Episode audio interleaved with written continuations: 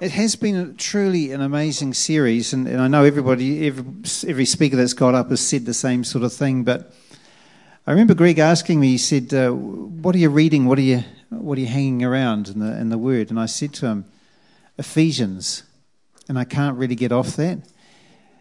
And the reason for that is because I've realized more and more what such a powerful book it is. And you know, we can so easily miss what God is trying to say to us. We can get to the end of this year, or we can get to the end of the Ephesians and actually learn a lot of information, but absolutely have nothing happen in here. And my heart is, and I've been crying out to God, I want this in here. So that it's not just words on a page, it's a living reality in here. You know, if we only receive just even a small part of it or one portion of it, our lives would be totally changed. Imagine having the eyes of your heart enlightened. Whew, what would you be seeing?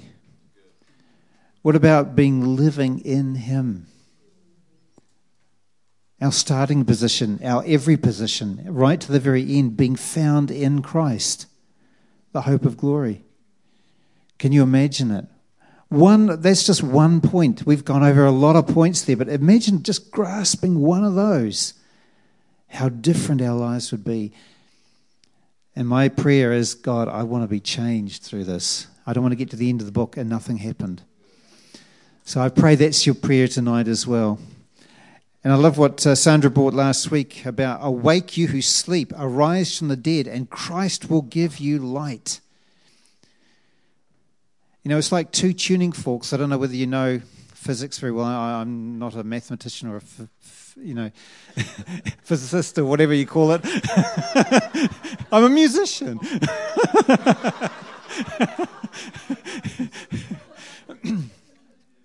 but the thing is that if you uh, bang a, a tuning fork you have one tuning fork standing over here, just on the table, standing up, and you bang another tuning fork and you put it up there, the sound of it will make the other one reverberate.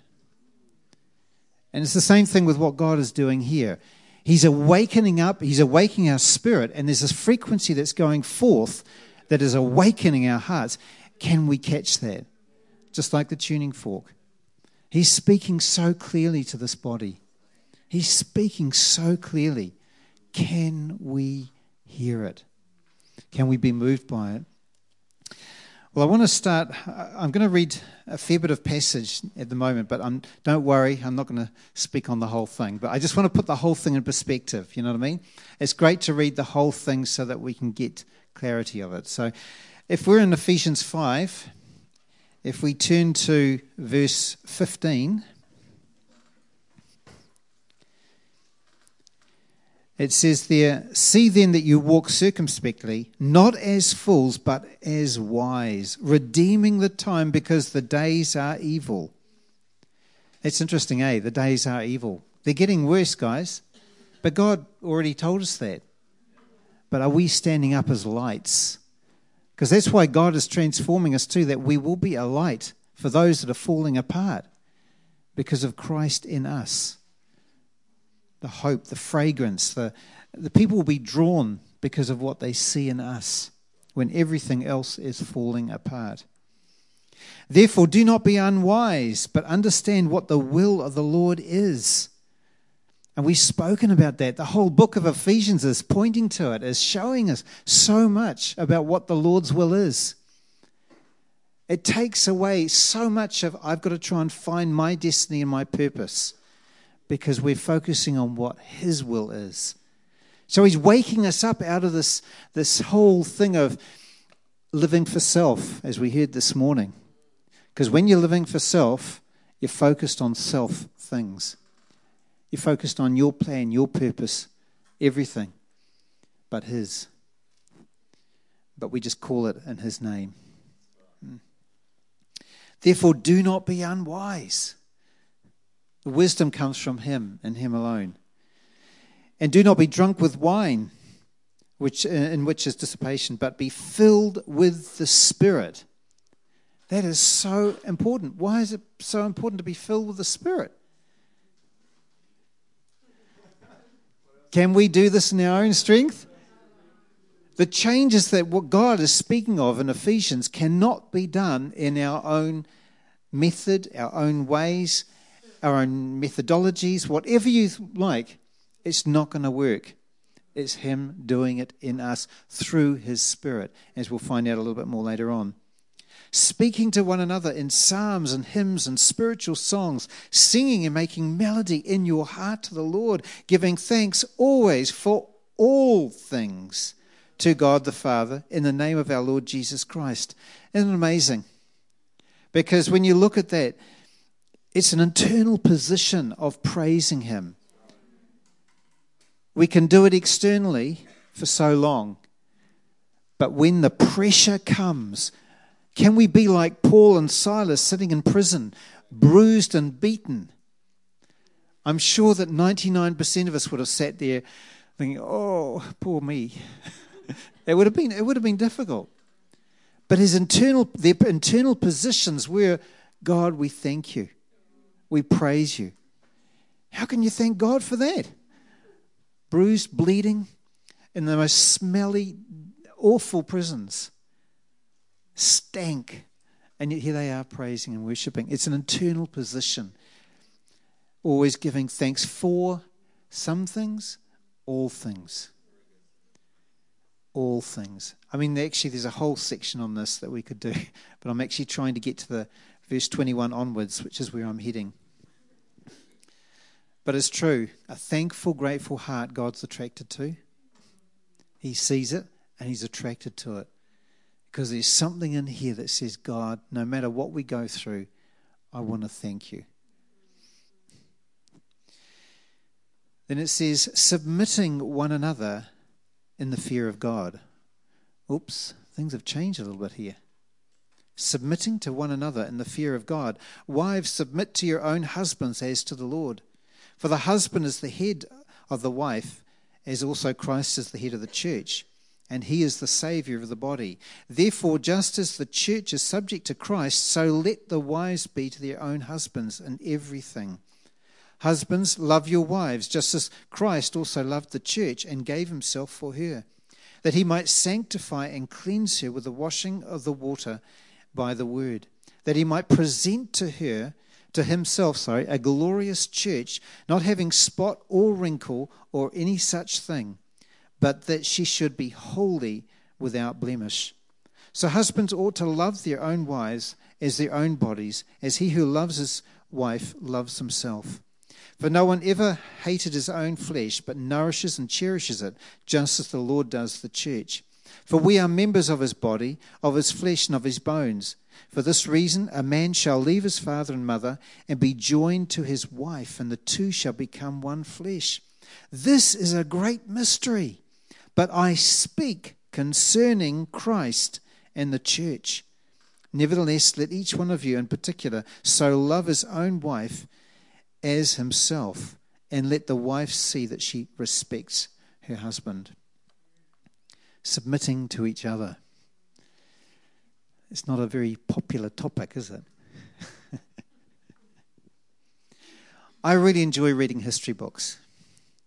Give me a history book and I'll devour it. I just love it. I love, and if people go around to my home, they can see all the DVDs on on my wall. It's about true stories or history of some sort. I really enjoy it. I also really enjoy historical novels that are really well written. I've got some really good favorite authors that do that. And I love it when you get the plots, about three or four different plots, all happening at the beginning, and you don't know how on earth they're related. And as the book progresses, as the tension rises, as everything builds to a peak, suddenly you get the climax and it all comes together, and you think, wow, that is just amazing how it all worked out. And you think, wow, I'd love to read more of that. You know, it just really inspires you. But I've also read books that have started off similar to that. And when you've got to the climax, it's been quite, mm, yeah, it's okay. It's been a bit of an anticlimax. And you think, boy, that was a waste of time reading that. Anyone been there? Read that? Well, actually, the book of Ephesians can be read two ways. You can read it in one eyes Oh, there's two ways you can read it, and I'll come back to that. See, with the book of Ephesians, Paul has been building precept upon precept, little by little by little by little and building and building being found in Him, our starting position, our lifelong position, having the eyes of our hearts being enlightened, having our perspective from a heavenly one, having our spiritual eyes open, made alive in Christ, brought near the walls of separation of being broken down, being adopted as sons into His kingdom now, revelation that comes through His Spirit. The flesh can't understand it, it's in opposition uh, to Him and whatever He reveals the household of God and how it all fits together. God's building it, not man. The purpose and revealing the mystery, His love towards us, oneness, the fivefold, the new man, imitating Christ, walking in the light and becoming awake. Paul is building to the climax, and then suddenly, wives, submit to your husband Some preachers just stop right there. For the husband is the head of the wife, as also Christ is the head of the church, and he is the savior of the body. Husbands, love your wives. That's, that, that's easy, bro. That's easy, bro. but they fail to understand they fail to understand the next bit, just as Christ loved the church and gave himself for her. But wives, I want you to take out a piece of paper and I want you to write 1,000 times on it, I must obey my husband. And then sign it at the bottom. Seriously, do you think Paul was building up to a climax just to lead us to a whole lot of rules and regulations? But how often have we read it like that? Isn't it so true? We, we, we miss the whole point. See, please hear me. You see, if we haven't had a real revelation of what it is to be found in Him, we will only see the climax as a set of rules and regulations. If we've never had a real revelation of God, how, of how He builds His church, when we come to this, we'll only see it as a whole lot of rules and regulations. If we've never had a real revelation of His love, we will only see this passage as a set of rules and regulations. I mean, I could go on through the whole thing. But in actual fact, when you see it in the spirit of what Paul is actually bringing, it's the most beautiful thing. It is a climax and it's bringing something out that we often see. If we see it in the flesh, we will never see it. But if we see it in the spirit and with through the eyes of revelation, suddenly we understand what Paul is bringing. And it's the most beautiful thing. It is a great climax. Paul says in verse 32, this is a great mystery, but I am spe- I speak concerning Christ and the church. How often we miss it. Sadly, over the years, I've, I've only ever heard it spoken to as rules and regulations from a fleshly position. I don't think I've ever heard it spoken of in any other way. And personally, when I used to read it, I used to skip over it. oh yeah, this is you know, the next bit's the next bit's better. you know, but really, it's talking about, you know, it's leading us to the bride of Christ. It's leading us somewhere. And it's the most beautiful thing. I remember when we, Sandra and I first arrived at the rock, Greg asked us, what about, what did we think about the bride of Christ? And we thought, the bride of Christ. Yeah, we, we'd heard about it, but I'd never heard a sermon on it. And yet, this is part of God's eternal purpose. How come we haven't heard about it? How come it's not being preached in the body of Christ? Because really, my understanding of it was so vague. And yet now, wow, what is God leading us to? It's the most beautiful thing. So let's go over some of this passage a little bit more. And it really starts with verse 21 submitting to one another in the fear of God. Can we submit to each other in our own strength? Can we? The church has tried. and we've ended up with a broken church, split thousands and thousands of different ways. People arguing, bickering, backbiting, splitting, you name it. I had uh, uh, a, uh, one of the neighbours was South African, one of our neighbours, and uh, he was joking around. He said, "You know, you can have two. You can have two um, South Africans on a desert island." He said, "and you can still have three churches." he said because they argue a lot between themselves and they keep splitting because they can't get together.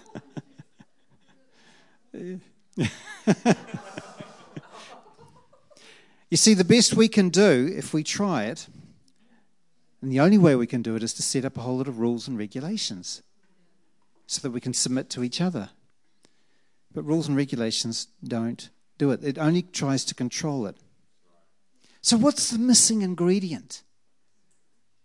What's the missing ingredient in all of this? Any ideas? Love. Love. His love, not our love, His love. And when we have a revelation of His love in us, and His love begins to abide in us and change us from the inside out, then we can love like He loves. But we can't do that in our own strength. We can't conjure it up. We can't rehearse it. We can't try and, oh, that's right, I've got to remember how to do it. It just comes out because love is. It's Him is just as Luke, verse, uh, Luke 22, verse 25 to 27, as Jesus speaking, says, The kings of the Gentiles exercise lordship over them, and those who exercise authority over them are called benefactors, but not so among you. On the contrary, he who is greatest among you, let him be as the younger, and he who governs as he who serves. For who is greater, he who sits at the table or he who serves? Is it not the one who sits at the table? Yet I am among you as one who serves. Isn't that powerful? See, true love, his love, for he is love in us submits freely to one another. Serving with grace, forgiving each other, keeping no records of wrong. It's long suffering, it's kind, it's rejoicing in the truth, bearing with one another, believing all things, enduring all things. It's not puffed up. It does not parade itself. It's not envious of each other. It's not puffed up in pride. It does not behave rudely. It does not seek its own interests. It's not provoked and thinks no evil towards each other. This kind of love never fails. 1 Corinthians chapter, verse, uh, chapter 13. It's this kind of love that submits to each other, his love. And it's not a put on, it's a lifestyle. Matthew 22, verse 36 to 40, talks about the great commandment. Teacher, which is the greatest commandment in the law? See how we often try and box things? We've got to know what is the top of the list and the bottom of the list. We've got to know the formula. Give us the formula that we may be able to do this. It was focused on the law, law based. Jesus said to him, You shall love the Lord your God with all your heart, with all your soul, and with all your mind. This is the first and great commandment. And the second is like it you shall love your neighbor as yourself. And on these two commandments hang all the law and the prophets. In John verse, uh, chapter 13, verse 34 to 35, it says, A new commandment I give you, that you love one another as I have loved you. That you also love one another. By this you will know that you are my disciples if you love one another. What's the church known for? Loving one another?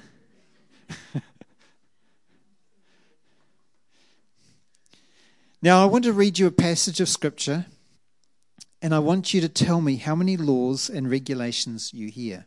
Let's turn to Acts chapter 2. Acts chapter 2, verse 41.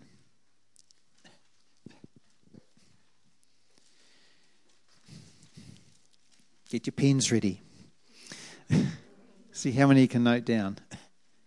Then those who gladly received his word were baptized, and that day were about 3,000 souls were added to them. And they continued steadfastly in the apostles' doctrine and fellowship, in the breaking of bread and in prayers. Then fear came upon every soul, for many wonders and signs were being done through the apostles.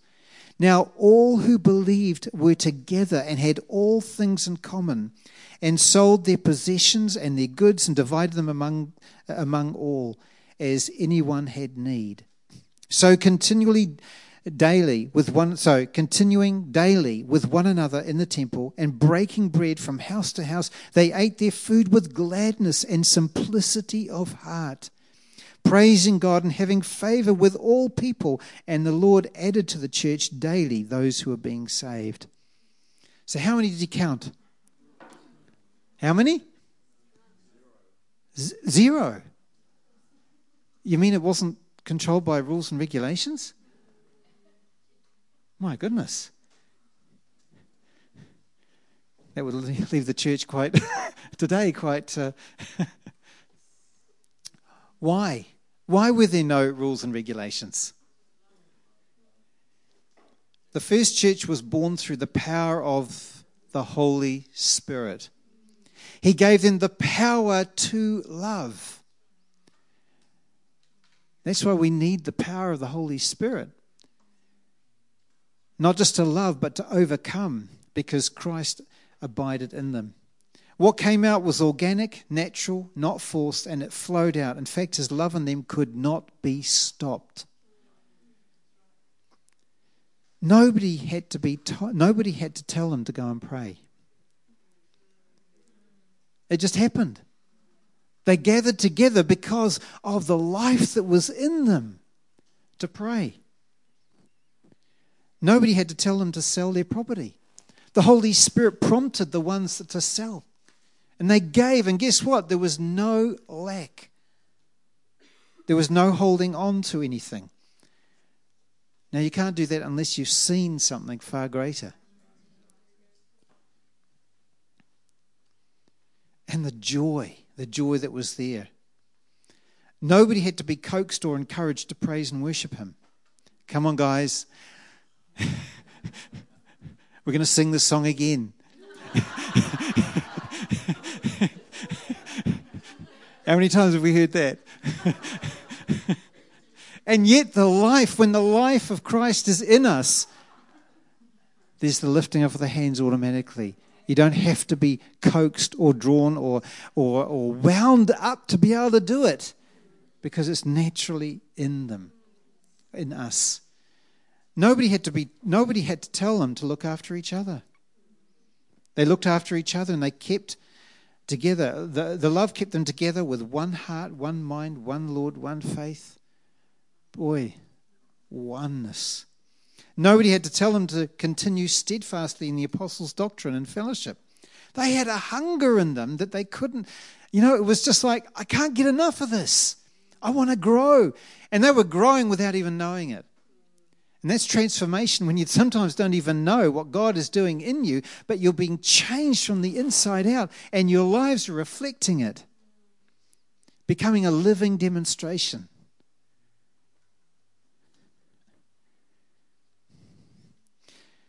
There is a couple of things I want to draw to your attention in that passage, though. Who's building the church? Yeah, the Spirit. God is building His church. And as an eldership in this place, we're really determined to, to let Him build this.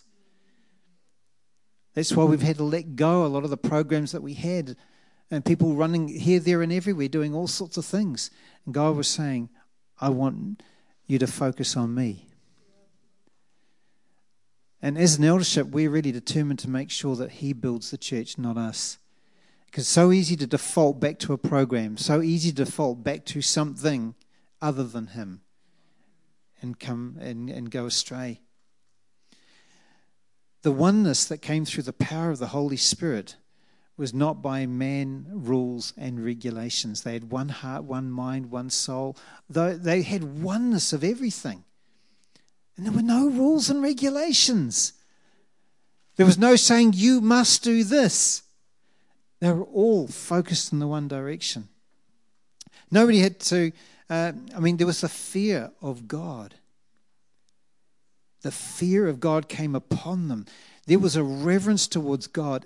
You know what? There was no room for the flesh.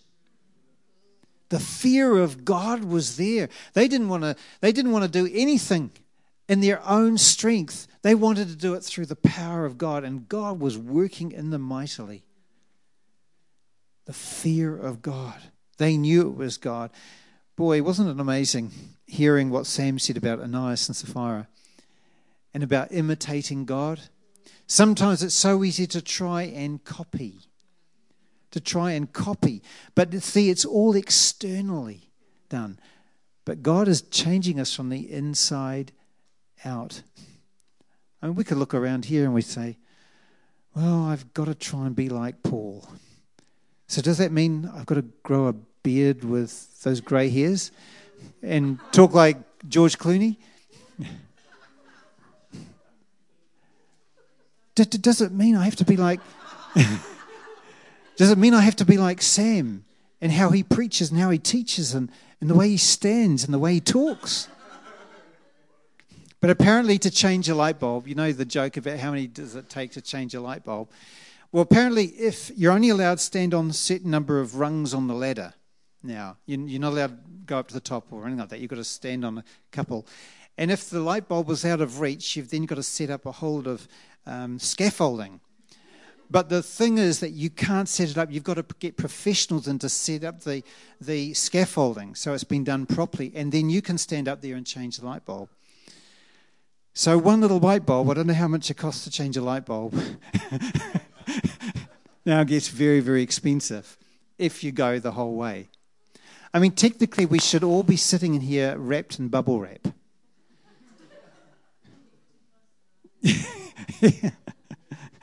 it gets so we have to control everything, control into a box.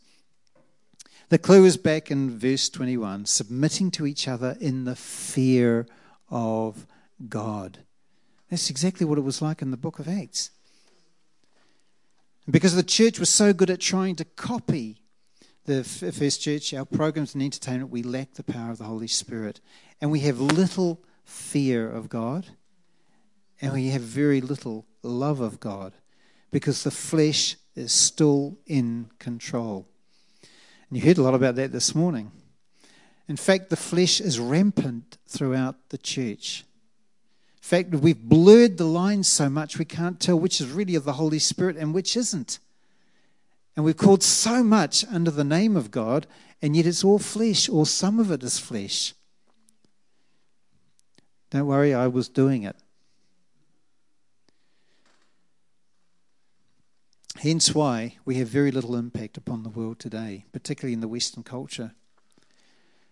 People in the day of Pentecost had such surrendered hearts, the Holy Spirit was truly able to rule and reign within them, and true freedom came.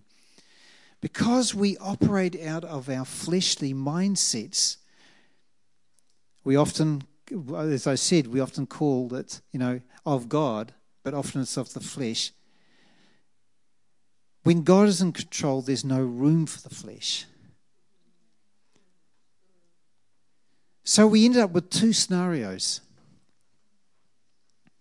We have people going off the crazy end, going here, there, and everywhere, doing their own things,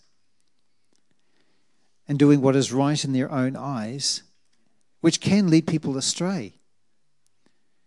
It's often fleshly driven. So, to combat that, We've got to have a whole of set of rules and regulations around it in order to protect what God's given us. Wouldn't it be easier just to have the Holy Spirit doing the whole thing, eh? and the freedom. But you can see it, it's a fine line, isn't it? It's a real fine line. Sometimes you get some churches that are extremely controlling. Extremely controlling. You step out of line, boy, you know.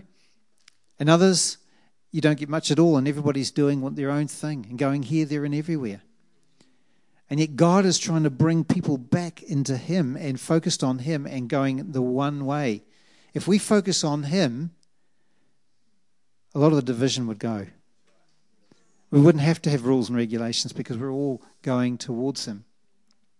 However, there are some times when, as, a, as eldership too, we've got to be able to protect what God has given us and make sure the sheep are going in the same way. It's, it's one of those very fine lines. Because it's amazing how many people try to take you off track and get you going here, there, and everywhere. But the flesh our fleshy uh, nature is self focused, self driven, full of self pity, self preservation. We do anything to guard it and protect it, and it's in all of us. So when we hear things like submit to one another, our flesh reacts.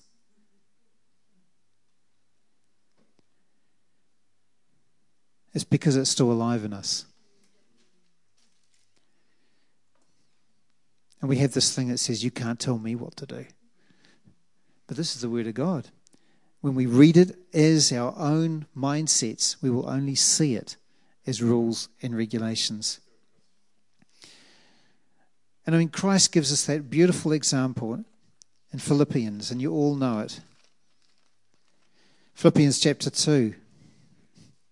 Therefore, if any if there is any consolation in Christ, if any comfort of love, if any fellowship of the Spirit, if any affection, sorry, affli- sorry, affection and mercy, fulfill my joy by being like minded, having the same love, being of one accord and of one mind. Let nothing be done through selfish ambition or conceit, but in lowliness of mind, let each, each esteem others better than himself. Let each of you look not out for his own interests, but also the interests of others.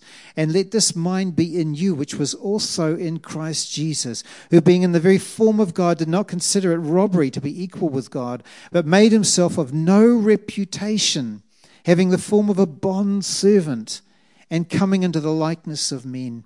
And being found in the appearance as a man, he humbled himself uh, even to the point of death, even to death on the cross. Therefore, God also highly exalted him and gave him the name which is above every name, that at that name of Jesus every knee should bow, of those in heaven and those on the earth and those under the earth, and that every tongue should confess that Jesus Christ is Lord to the glory of God the Father. Jesus is our example. He submitted to his Father. He submitted in the garden when he could have given it up, but he didn't. He said, Lord, Father, not my will, but your will be done. He submitted. Paul submitted to one another. And the same thing should be in us as well.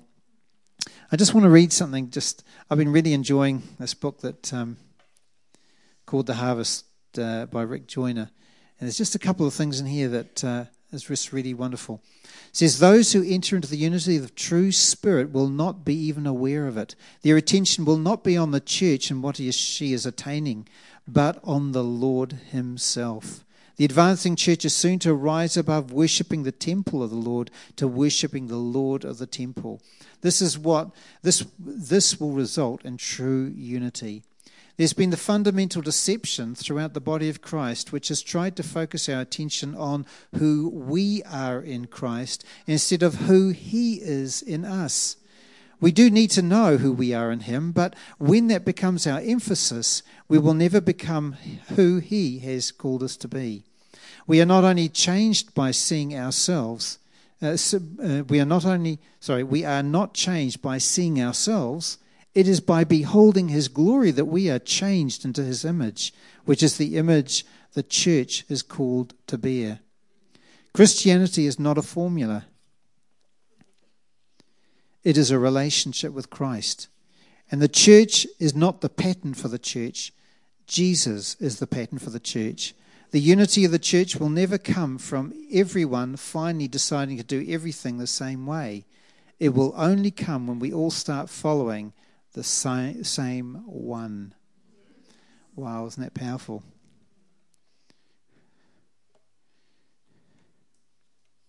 And there's so many examples. Jesus washing the disciples' feet, of submitting to one another. Really, really humbling.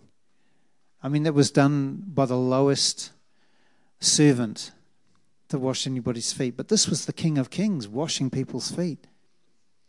It was done in humility, it was done with everything.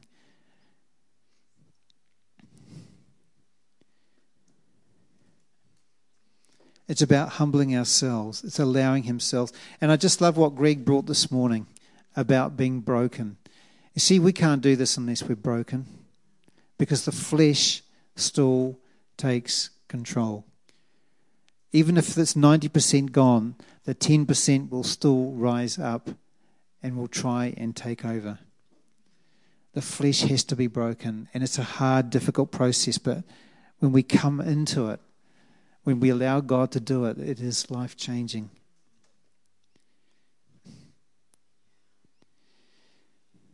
So when we come to wives, submit to your husbands, there's a willingness to come under.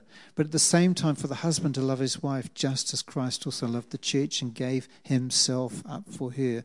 Husbands, how can we expect our wives to submit to us if we cannot love her as Christ loved the church? Men, it starts with us. That's a big responsibility. And when His love is in our hearts and His power is working in us, there are no rules and regulations but freedom and the vibrancy of life as God works within us. We don't lose, but we gain. And the concept of the world is that we lose. We've taught ourselves so much that we lose so much. And yet, it's not the, heaven, the way of heaven, it's the other way around.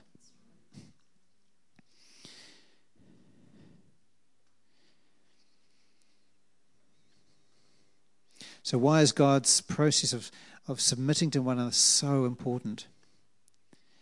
You know, what's He doing in our midst right now? What's God waking us up to? Are we hearing the frequency of what God is trying to do? He's not trying to do it, He is doing it. If we surrender, if we give, if we allow Him, if we surrender to Him verse 26 to 27, that he might sanctify and cleanse her with the washing of water by the word, that he may present to himself a glorious church, not having spot or wrinkle or any such thing, but that she should be holy and without blemish. Without wrinkle, without blemish. Ladies are thinking, gosh, I wish I could get some of that cream. But, but, but when you think about it, again, it's not external, it's internally. And there's a sanctifying process.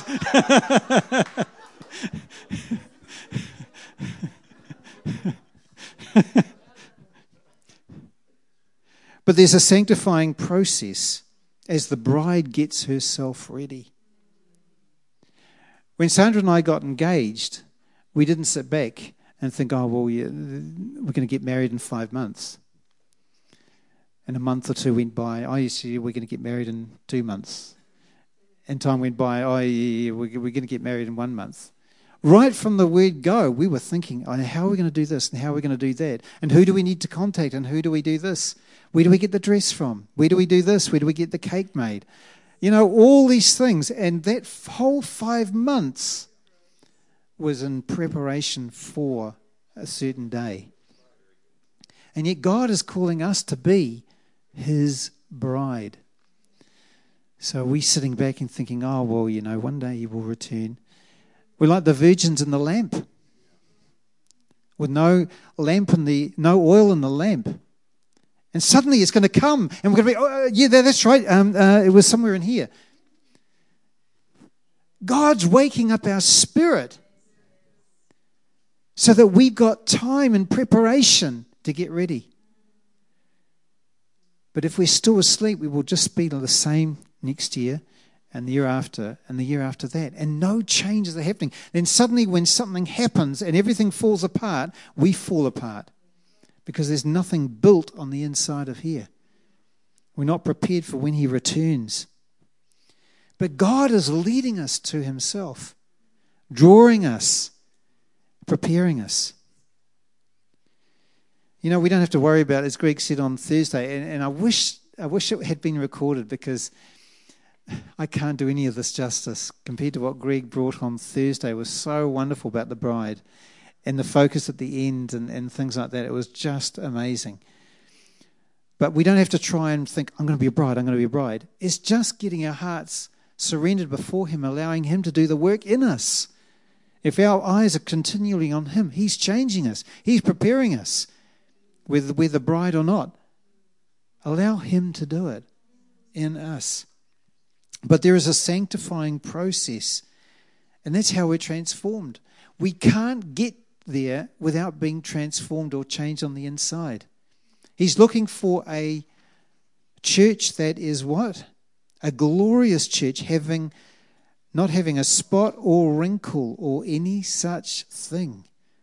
Holy, without blemish. That speaks of preparation.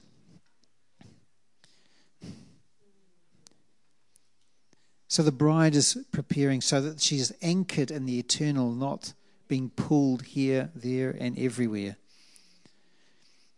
And she is different. She is different because of the work that he is doing within her. I love Hosea 2. It's one of my favorite verse, uh, chapters. It talks about the bride. He talks about luring his lover into the five star hotel on, a, on an island resort where is he luring her? Into the wilderness. Boy, he didn't have very. I mean,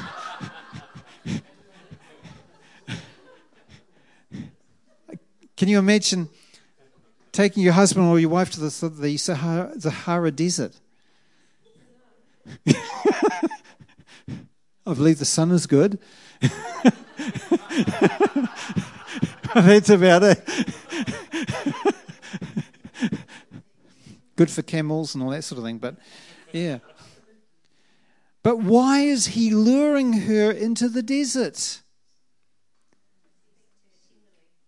Yeah, speak to her tenderly. But he's luring away from all the distractions of everything else and the ties of this world that so uh, anchors us down.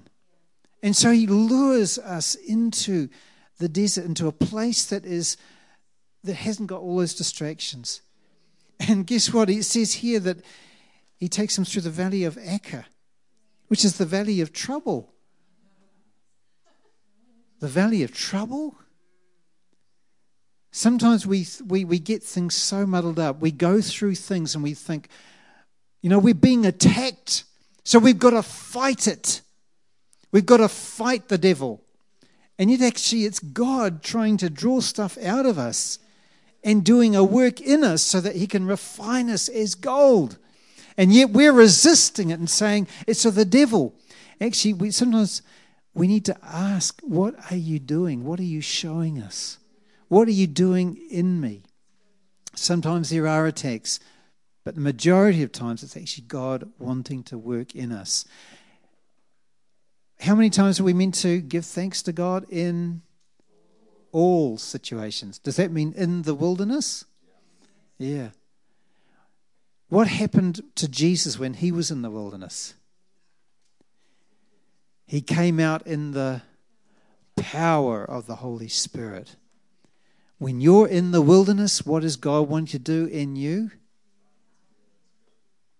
He's wanting to change you so that you come out in His power and in His strength because He's the only one that can change you.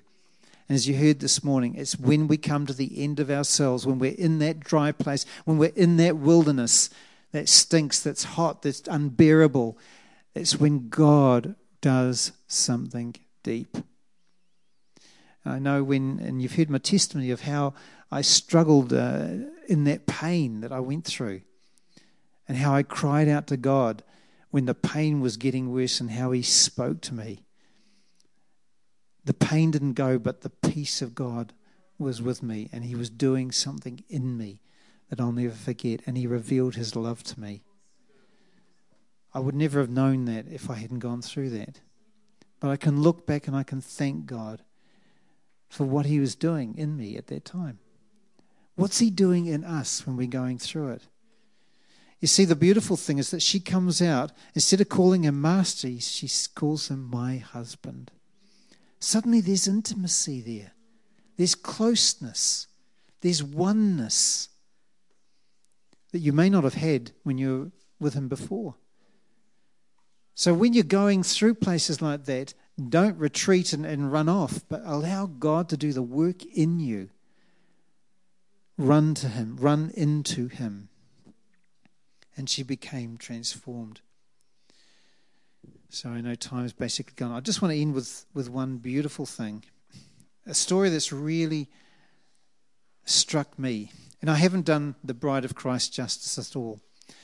It really needs somebody else to go over it again, even next week. But it's such a powerful thing. But listen, you've all heard of the woman who came to Jesus with the alabaster jar, right? and washed his feet and, and everything like that. And we think, oh, yes, what a beautiful thing that she did. But there's actually quite a lot more underneath that that you may not realize.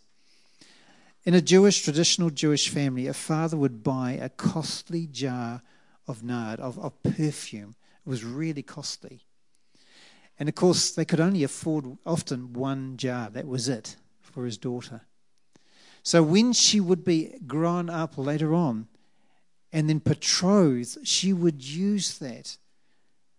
So that when the, the her groom to be, she accepted, she would bow down and she would break that bottle because you can't screw, there was no screw top. You had to break it and you had to pour it out, the whole thing. It was her, it was a sign of her love and submission and saying, I am only for you, and committing her heart to that person, to her groom. And then together they would look forward to their wedding day. It was a beautiful thing of surrendering. Now, here's this woman. She comes into Jesus. She's a sinner. Everybody knows that she's a sinner. They're seeing with all their eyes of this woman in here. And yet all she sees is Jesus. Now, by kneeling down and weeping and wiping his tears, she's at the end of herself. She breaks that alabaster jar, she pours it over his feet. You know what she's doing? She's saying goodbye to ever marrying someone else again. They only had one jar, but she's giving herself entirely to him. Isn't that beautiful? She's saying, I'm submitting to you. Did she see something that the others didn't? Yeah. Otherwise, she would never have broken that jar. She may have washed his feet with her, her tears, but she broke the jar, which meant that I'm giving everything to you. That's beautiful. But there's another bit to it as well. Jesus says what he says, She's anointed me for my burial. Now, that's really quite significant because in Jewish custom, when a when a marriage proposal was brought together like that, it could only be broken by the death of the groom. It was a covenant, and it could only be broken by the death of the groom, which meant that Jesus was going to die. You know, the significance of this is this that God isn't saying, You've got to marry me. Bang. He's saying, I'm setting you free from that covenant for you to choose for yourself who you will love, who you will submit to, who you will long for.